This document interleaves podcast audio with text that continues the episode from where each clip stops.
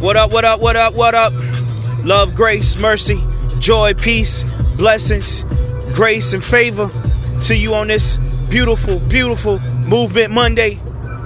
Hey, it's a beautiful thing to be able to wake up and have my limbs are working, have my mouth are moving, my eyes are seeing, my ears are hearing, and my life are living. You dig? Unfortunately, over this weekend, throughout our beautiful nation, we lost some lives. And I just want to take a moment to all those that woke up on Saturday or started their weekend and thought they would be able to get up on this Monday morning and start the week over again. And they didn't get a chance to do that. I just want to give a a powerful respect, love, and appreciation for them and their family. It's not it's not cool, man, with these mass shootings. And truth is, the ones that happened over this weekend down in El Paso and in Ohio, they were uh, greatly broadcasted throughout the media but there have been so many, so many this entire year. So many, so many the last few years, man. And I'm not going to get into politics. I'm not going to get into gun ownership or anything like that because I have my ideas about things. But I will tell you if you are a believer, it's time to pray. It's time to pray for not just our cities, not just for our communities, not just for our states, not just for our nation, but for our entire world, for the entire race of humankind. Man,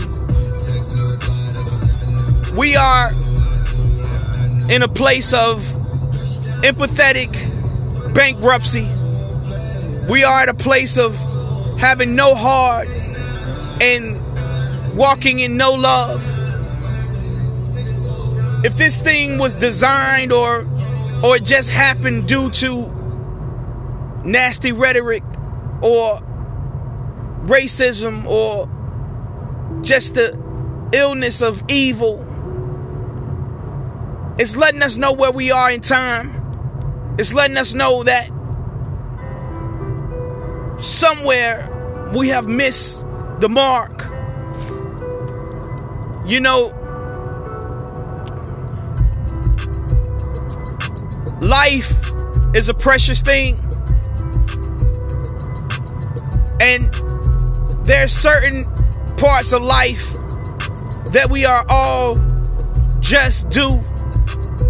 And that's safety and that's peace. We shouldn't have to worry about going to the store or going out to have a good time at night and worrying about somebody killing you and shooting you. We shouldn't have to worry about that. We as a nation, we as believers, the church, yeah, you hear me? The church we need to stop worrying about how big the building's gonna be. We need to stop worrying about what jet we about to pop off in. We need to stop worrying about sister so and so and brother so and so. We need to start worrying about, not even worrying about, but we need to start focusing on the future.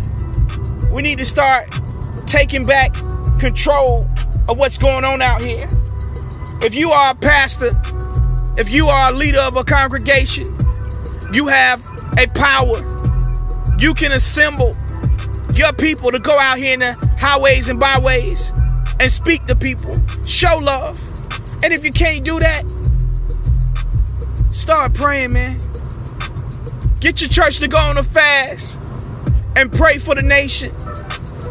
Pray for our leaders. See, the Bible tells us to pray for our leaders. Even if you don't like them, pray for them. Believe it or not, they are, are under a lot of stress. There's a lot of things that go on behind closed doors that we don't see, that we don't even know about. But pray for them.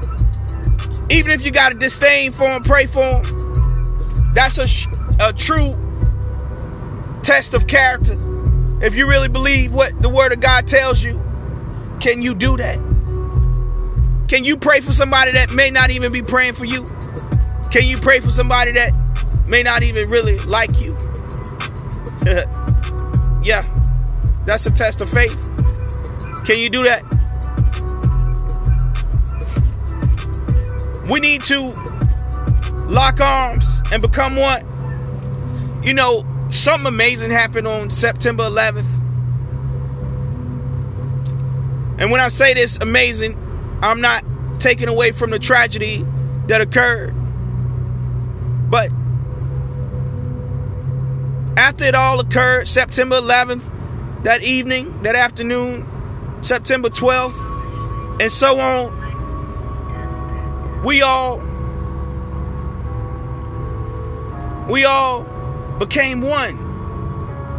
For a split second in time, we all became one. We all stood beside one another and said, We're gonna lock arms and we're gonna fight this thing together. But oh, how times change when we go back to the norm. How it all switches up when we just get back to the regular scheduled programming. I can remember seeing white people, black people, green, red, yellow people saying, hey, we here together. We're going to fight this thing together. But oh, how the bell rings differently when we go back to the regular scheduled program.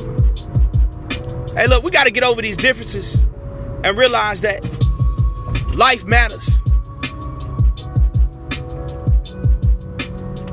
I really do feel like some way, somehow, there are certain people that believe they're greater and better than other people. I still feel like the three fifths of a man concept is still embedded generations later. No matter what side you on, no matter if you are someone of the Caucasian race here in the United States of America, and or if you are black or indigenous to this land that we live in, the land of the free and the so-called home of the brave. Yeah. I believe we are so desensitized to our history and the carelessness of what occurred that somehow it's beginning to rear its nasty, ugly head once again. And nowadays we have social media that broadcasted in such a greater manifesto that it's readily available. And for those that are teetering and totting on how they feel a certain way, meditation is real. And when I say meditation, I say it's real because that's what media is. If you didn't know, media is a series of meditation that you get consciously or subconsciously, not even knowing. Maybe I just told a secret, but that's what it is. That's where we get the word meditation from or media from. It's something done over and over and over and over and over again. Yeah. I know this is not my normal Monday movement message, but I'm just feeling a particular way because the climate in which we're living in is a very dangerous climate. And we need to come together in love. We need to come together in prayer. We need to come together in faith. We need to come together in belief. Stop the nastiness. Stop the classism. Stop the racism. Stop the hatred. Listen, I don't care who you are, what you are, what you believing in, your lifestyle preference. You know, I may not agree with it, but I don't hate you. I do not hate you.